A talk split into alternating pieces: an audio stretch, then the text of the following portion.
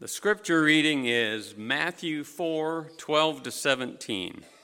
Matthew 4 12 to 17. When Jesus heard that John had been put in prison, he withdrew to Galilee. Leaving Nazareth, he went and lived in Capernaum, which was by the lake in the area of Zebulun and Naphtali, to fulfill what was said through the prophet Isaiah Land of Zebulun and land of Naphtali, the way of the sea, beyond the Jordan, Galilee of the Gentiles. The people living in darkness have seen a great light. On those living in the land of the shadow of death, a light has dawned.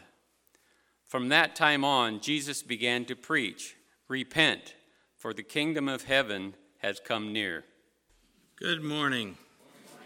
Hope you have your Bibles along this morning. Uh, we're going to be uh, taking a bit of a journey through a few different scriptures.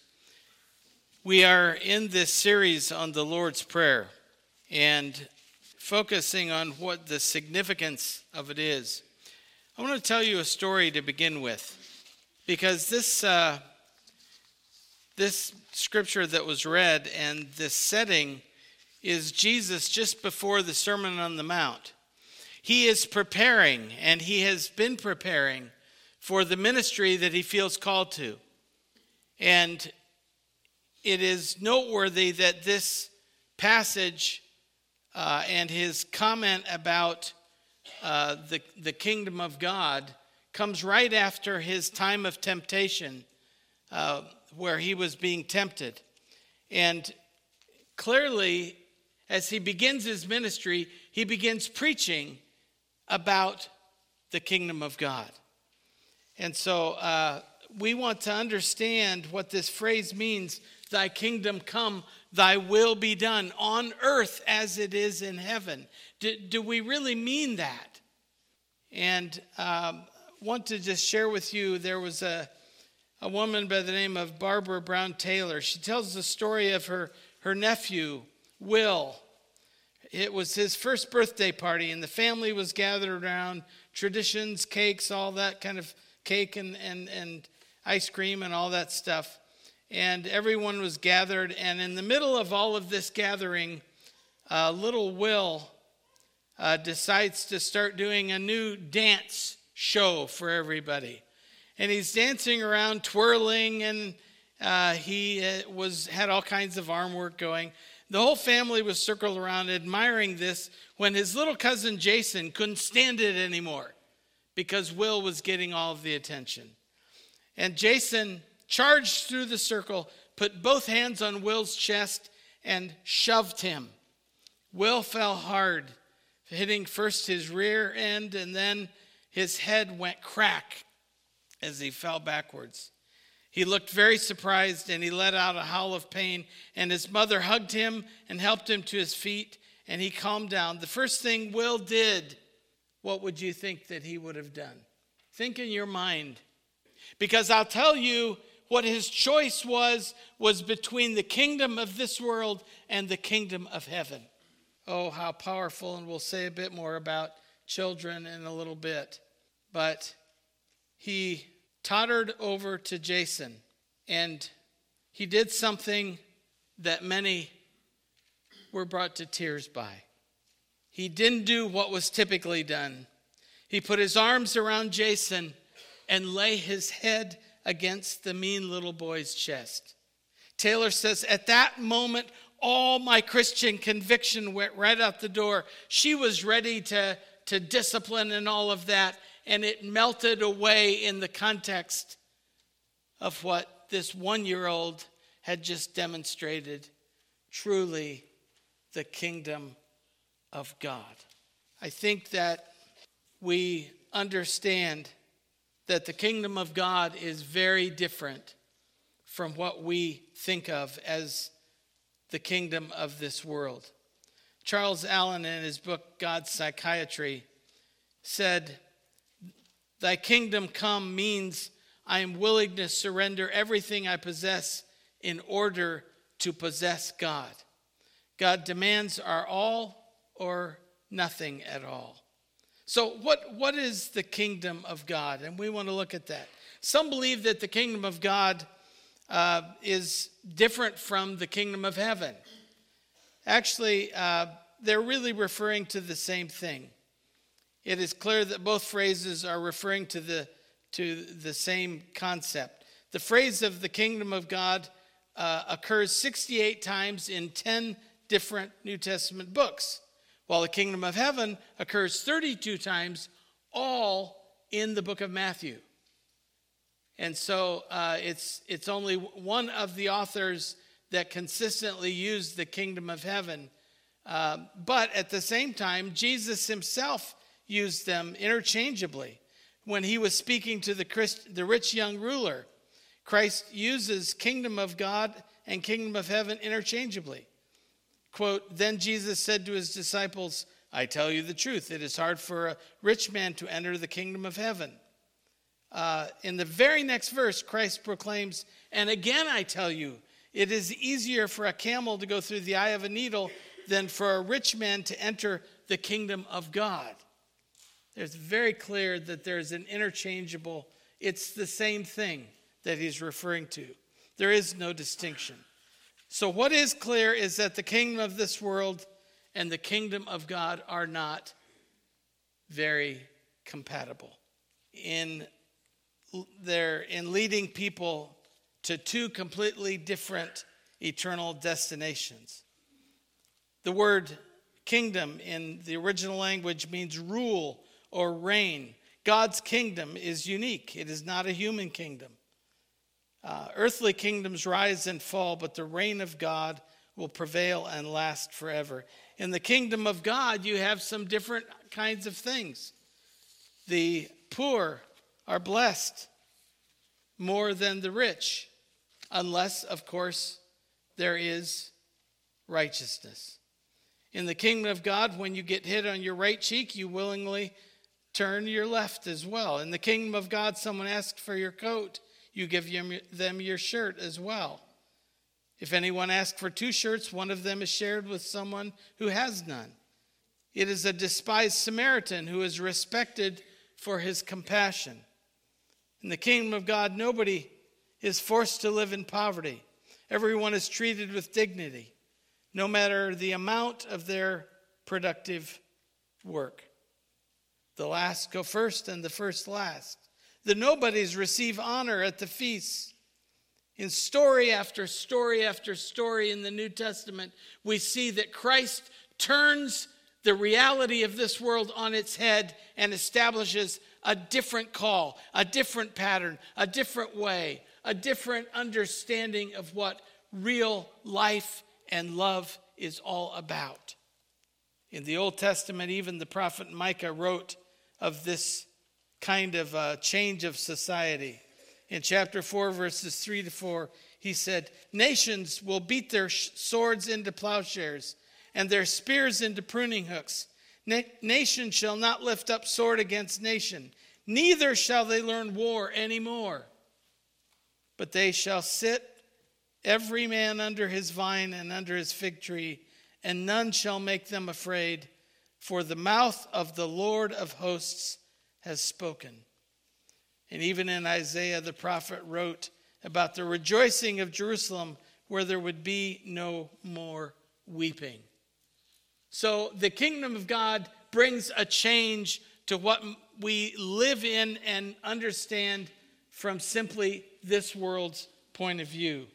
We're really talking about two things. We're talking about a radical change in our society, but you can't have a radical change in our society unless there's a radical change that begins within us. And that is the most important thing. So let's look at a few references because it is interesting as you'll see when we go through these passages, you'll begin to see that there is a progressive movement uh, in these passages that was progressive partly because it took a while for the disciples to understand. They kept hearing it, they kept seeing Jesus refer to it, they kept trying to understand it. And more and more, the more they did that, the more they were, he was leading them to, to the culmination of what the kingdom of God is intended for. And let's see that. The first is this the kingdom of God is not of this world from another place. If you turn with me to John chapter 18, and this was the story of the Jewish leaders trying to get Jesus crucified. And they, they took Jesus from Caiaphas to the palace of the Roman governor. So Pilate came out to them and asked them, What charges are you bringing against this man? Pilate said, Take him yourselves and judge him by your own law. And then they said, But we have no right to execute anyone. Pilate, then went back into the palace and summoned Jesus and asked him, Are you the king of the Jews? Is that your own idea, Jesus asked, or did others talk to you about me? I am a Jew, Pilate replied. Your own people and chief priests handed you over to me. Uh, or Pilate said, Am I a Jew? And he tells them that tells Jesus, Well, your people handed you over to me. What is it that you've done? He asked Jesus. Jesus said, My kingdom is not of this world. If it were, my servants would fight to prevent my arrest by the Jewish leaders. But now, he says, my kingdom has come from another place. So when we're trying to take the kingdom of God and scotch tape it onto whatever we want or like in this world, we are going to be disappointed. It's not going to be particularly effective. Second thing, second thing that scripture tells us that the kingdom of God belongs to those who are persecuted because of righteousness. Now, many people focus on, oh, it's for those who are persecuted. Yeah, that's nice, that's good, that's very ju- a, a, just thing to to do and to think and, and a perspective to have. Well, they're persecuted, they, you know, they they deserve something.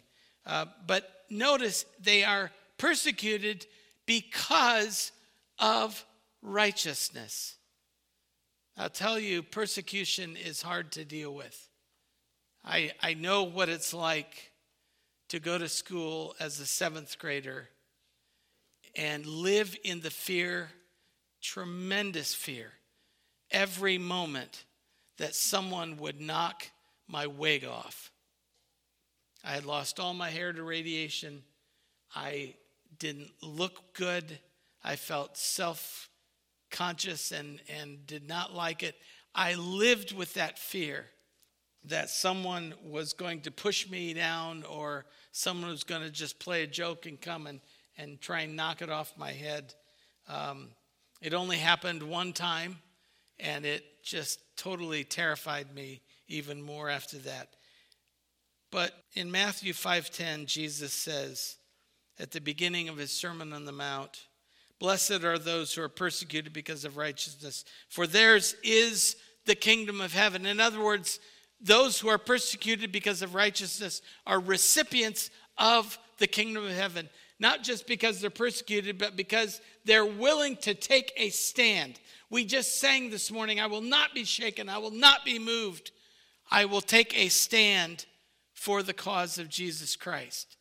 And in doing that, I will be willing to take whatever persecution is given in order to be able to honor God and to recognize the power of Jesus Christ in leading the kingdom. Third, the kingdom of God belongs to such as these, he said. And he's referring to children in Matthew 19. Jesus said, Let the little children come to me, and do not hinder them for the kingdom of heaven belongs to such as these. Now, what did he mean? Such as these. Did he mean all children? So, all children, I don't think that's what he's saying. He's saying whether you're adult or a child or anywhere in between, it doesn't matter. When you are such as these, the kingdom of God belongs to you. What is he referring to? Well, here are some characteristics we know about children. First of all, there's a sense of innocence. They haven't been indoctrinated into all of the ways of the world. They haven't been taught how to, to fake and, eh, you know, they, they it's not long till they learn it because they see it, it in many of the adults around them or uh, in the culture around them at school. But there is this sense of innocence. A child trusts in their parents ultimately. It's that kind of trust that is Jesus is, is calling for here. There's a, a, a desire to please their parents. They want the affirmation of their parents.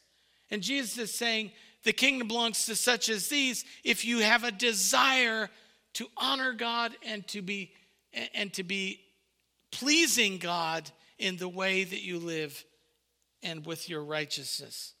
Honesty. Children can be brutally honest in making observations.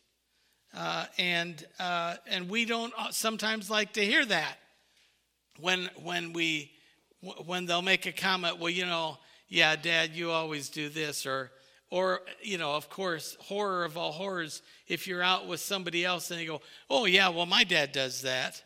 Yeah, okay, thanks a lot. Where was the family non disclosure clause? You know, uh, we get embarrassed by that, but they, they're brutally honest in saying what they think and see and what they observe. Another aspect of, of, of a child's faith in their, in their trust and their trust in, in their parents, that, that they're also focused on simple things. You know, you get the best Christmas gift in the world, and they're overplaying with the box or the paper. You know, it's the simple things. And Jesus is saying it's that simple trust, simple faith, simple living, simple joys in life that I'm calling you to. And the ability to experience great joy. There is nothing greater than to hear a child laugh. That laughter is tremendous. Jesus says the kingdom of God belongs to such as these. He's saying, I'm calling you to put your trust in me. I'm calling you to, to, to just simply have faith, follow me, and live in a way that pleases me. A fourth thing that Scripture tells us about the kingdom of God uh, is that the kingdom of God is near when Jesus is present. Now, think about this. Uh, in Mark 1, chapter, uh, chapter 1, verse 14 to 15, Jesus announces the good news. And it says this After John was put in prison, Jesus went into Galilee proclaiming the good news of God. The time has come, he said. The kingdom of God has come near. Repent and believe the good news. What does he mean the kingdom of God has come near? He's saying, I'm here. The fact that I am present tells you that I am bringing the kingdom of God into the reality of this world. Notice what Jesus says when he is at the other end of his ministry and he's sending out the 72 to be witnesses and evangelists for, the, for Christ's kingdom. In Luke chapter 10, he's instructing them in this way When you enter a town and are welcomed, eat what is offered to you, heal the sick who are there, and tell them, The kingdom of God has come near to you. But when you enter a town and are not welcomed, go into its streets and say, Even the dust of your town we will wipe from our feet as a warning to you Yet be sure of this. So, this is, you've been rejected, you've been slammed, get out of here. We don't want to see you, we don't want to hear it. We don't want anything to do with your faith and, and this talk about righteousness or this talk about Jesus. Yet be sure of this, Jesus tells them to say, the kingdom of God has come near. It has come near because Jesus' servants Jesus' disciples are going out and witnessing and bringing the reality of Christ. He goes on to say, I tell you, it will be more bearable on that day for Sodom than for that town. So, this idea that the kingdom of God is near, it's always when Jesus is around.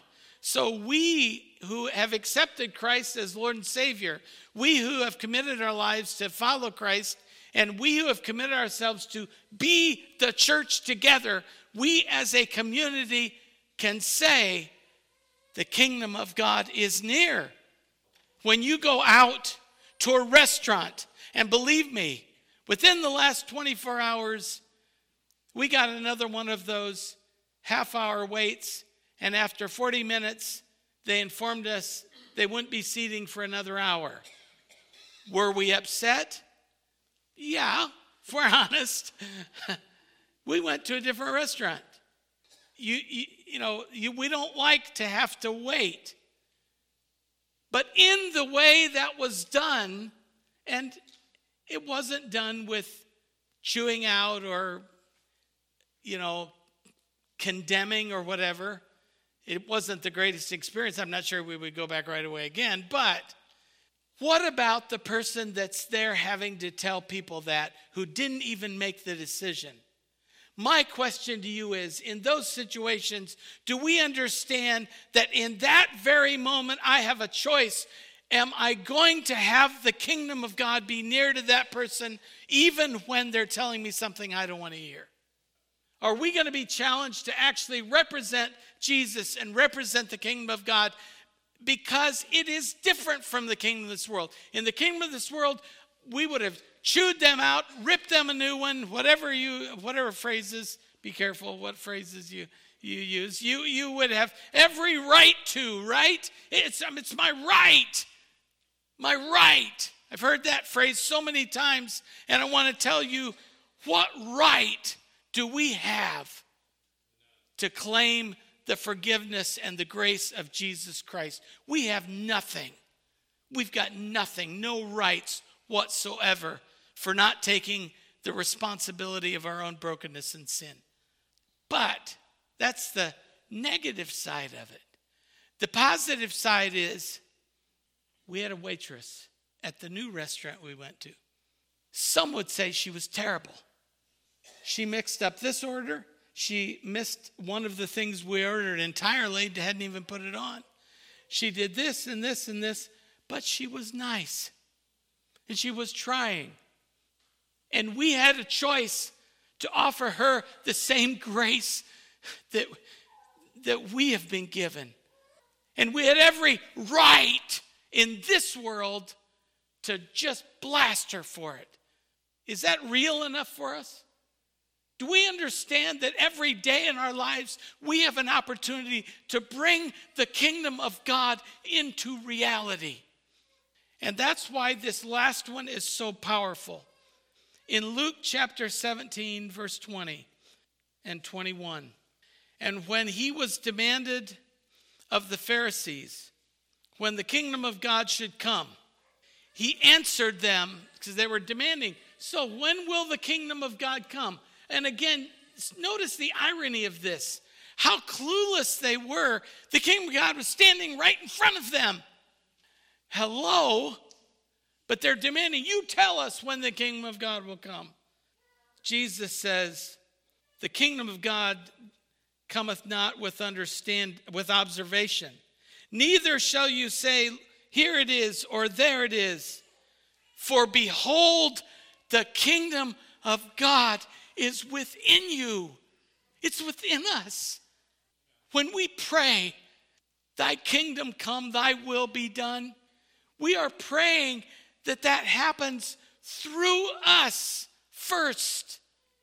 And when we when we do that, it unleashes a sense of power and a sense of joy like nothing else. So how will the kingdom of God come? Or his will be done except that it comes through us. I just want to share with you a couple of pictures, a couple of scenes that give a bit of a description of, uh, of what we have here. Um, the first one is, is very simple. It's a, probably a, a little bit blurry, but you can just see this. You know, it, it almost looks to me like it would be a bit of a toss up as to who needs to help who. They're both probably both a little bit teetery. But, but what does this say? For someone who doesn't really have the strength or the, uh, the ability, and yet they see, as the Good Samaritan does, you see this someone in need and you go to them and help them in any way that you can to just even a little bit of steadiness, and especially crossing the street or being in the street, there's concern about that. This is not supposed to happen in this world, right? I'm busy. I've got time. I've got someplace to be. It's countercultural, it's counterproductive, and yet it's done. And it proclaims a different way. Let's go to the second one. The second one is really interesting. I did a little bit of research on this picture. So, just to let you know, um, I, I tried to read the, uh, I, I ended up Googling it was where I thought it was. I, you know, I worked one summer in West Liberty, Ohio at Adriel School. And there is a high school south of, of West Liberty that is a combined school of West Liberty and Salem. West Liberty, Salem was a school that was known for a series of years of championships in cross country and track. I mean, they were renowned across the state of Ohio and even into some national rankings as a team that was producing incredible runners. People that were phenomenal in their achievements for the sport. And this is actually from uh, a race uh, that uh, ended up going into the national headlines, in which uh, a West Liberty Salem runner, uh, Meghan Vogel, stopped running their race in order to help carry the opponent, the enemy, the one we're trying to beat, all the way across the finish line. Now, that is not of this world. That is not right. You don't do that. You go for your accomplishment, your achievement. This world says you go and do it for yourself. That's their problem. I don't have to mess with it. I don't have to deal with it. And certainly not in a race where my placement is going to be of more importance to in order to beat that other team. I hope you're starting to see the contrast of the kingdom of God and the kingdom of this world. And Meghan got national attention for that act of kindness. Let's go to a third one. In this particular picture, we have a, a particular run. This was an Arizona grandfather who gave thanks to the angels who helped him finish a half marathon after he had a rather violent fall. And obviously, you can see from his head, he had, he had been injured the grandfather thanks the angels who helped him finish the all the way to the finish line. He said, quote, the two angels came out of the sky. That's what 73 year old John Wilkie says of the men who helped him off the ground and across the finish line.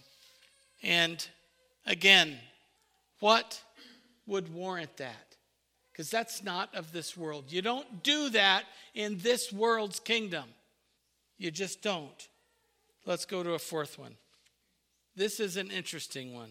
In this particular one, an Iowa football player, and this whole thing has gone viral after a spontaneous act of sportsmanship on the field. Earlier this month, senior wide receiver Mario Hofer was playing uh, in the Charles City High School's football game against New Hampton High School. During the fourth quarter, he stopped to help a New Hampton player, junior Carter Steinledge, who was lying on the field with a leg cramp. Here's what he said. He said, I saw it all happen in the play, Hofer told them. I'm running from the far end to get over there, and I see him go down. At first, I was going to run over to high five my teammates, but I saw him grab his calf. He said, I was cramping during the game myself, and I knew that he needed to, he, and he, said, I knew that I needed to help this opponent. I saw him go down. I didn't see anyone go over there to help him, Hofer added. Noting that the athletic trainers hadn't reached the player yet to assist, he said, I know how this feels, uh, and wanted to help him get through this cramp until someone could come over. That's not what we have been trained to do in this world. Come on, this is your opponent, the enemy, the people that you're trying to beat. Let him have his cramp and deal with it. It's his problem. And what am I what are my teammates going to say to me? Will I get chastised by the coaches? Will I get you know chewed out? Will I get pulled out of the game? It's this simple. There is a need. I'll do what I can. That is what Jesus said. Do unto others as you would have them do unto you. That is the best description of the kingdom of God there is in all of Scripture. We treat others in the way that we would want to be treated. Once, on being asked by the Pharisees when the kingdom of God would come, we referred to this passage earlier. Jesus also says, The kingdom of God, in some translations, is in your midst. This is bringing the kingdom of God into reality. So, in the kingdom of God, we don't worry about what we'll eat or drink. We learn to trust in God. That's from Matthew 6. In the kingdom of God, we give up things that are of value to us so that others can have the things that they need. In the kingdom of God, we learn to love our neighbor as ourselves. In the kingdom of God, we learn peace within the midst of tragedy. In other words, that that we have hope and we have encouragement. In the kingdom of God, we learn to hunger to do that which is right and just rather than hungering after the things that we want or think we can't live without. In the kingdom of God, society changes because we first have changed. In the kingdom of God, God rules over all things, including society. And in the kingdom of God, God rules and reigns through Jesus Christ in our hearts as individuals. In Matthew 25, if you have your Bibles, turn to verse 34. I won't read this entire passage, but you will understand it from these verses. Then the king will say to those on his right, Come, you who are blessed by my Father. Take your inheritance, the kingdom prepared for you since the creation of the world. I was hungry and you gave me something to eat. I was thirsty, you gave me something to drink. I was a stranger and you invited me in. I needed clothes and you clothed me. I was sick and you looked after me. I was in prison and you came to visit me. Then the righteous will answer him, Lord, when did we see you hungry and feed you, or thirsty and give you something to drink? When did we see you a stranger and invite you in? Or needing clothes and clothe you? When did we see you sick or in prison or go to visit you? And the king will reply, Truly I tell you, whatever you did for one of the least of these, my brothers and sisters, you did for me. Matthew 6 33, 33 says it well. But seek first the kingdom of God and his righteousness and all these things will be added to you. Your needs will be met. God will take care of us. But seek first the kingdom of righteousness. When we pray, Thy kingdom come, we're actually accepting the offer that Jesus makes to us in Revelation 3:20 when he says, "I stand at the door and knock. If anyone hears my voice and opens the door, then I will come in." You see, our walk with the Lord is not once and for all kind of thing, it's a daily relationship. We need to regularly recommit our lives to God by yielding ourselves to Him as subjects of His kingdom, the kingdom of grace. I close with this. You maybe have heard the name of James Irwin. He was an astronaut, he was one of the few men to walk on the moon.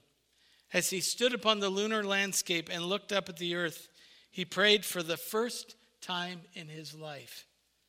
He thought about the strife among the nations, poverty, hunger, and rampant evil, and he thought to himself, quote, what is more important than man walking on the moon is that God should walk on earth. This is the desire we express when we pray, Thy kingdom come. May God's kingdom come through us in new and fresh ways every day, every week. And may we experience the great joy of the Lord in his righteousness. Amen.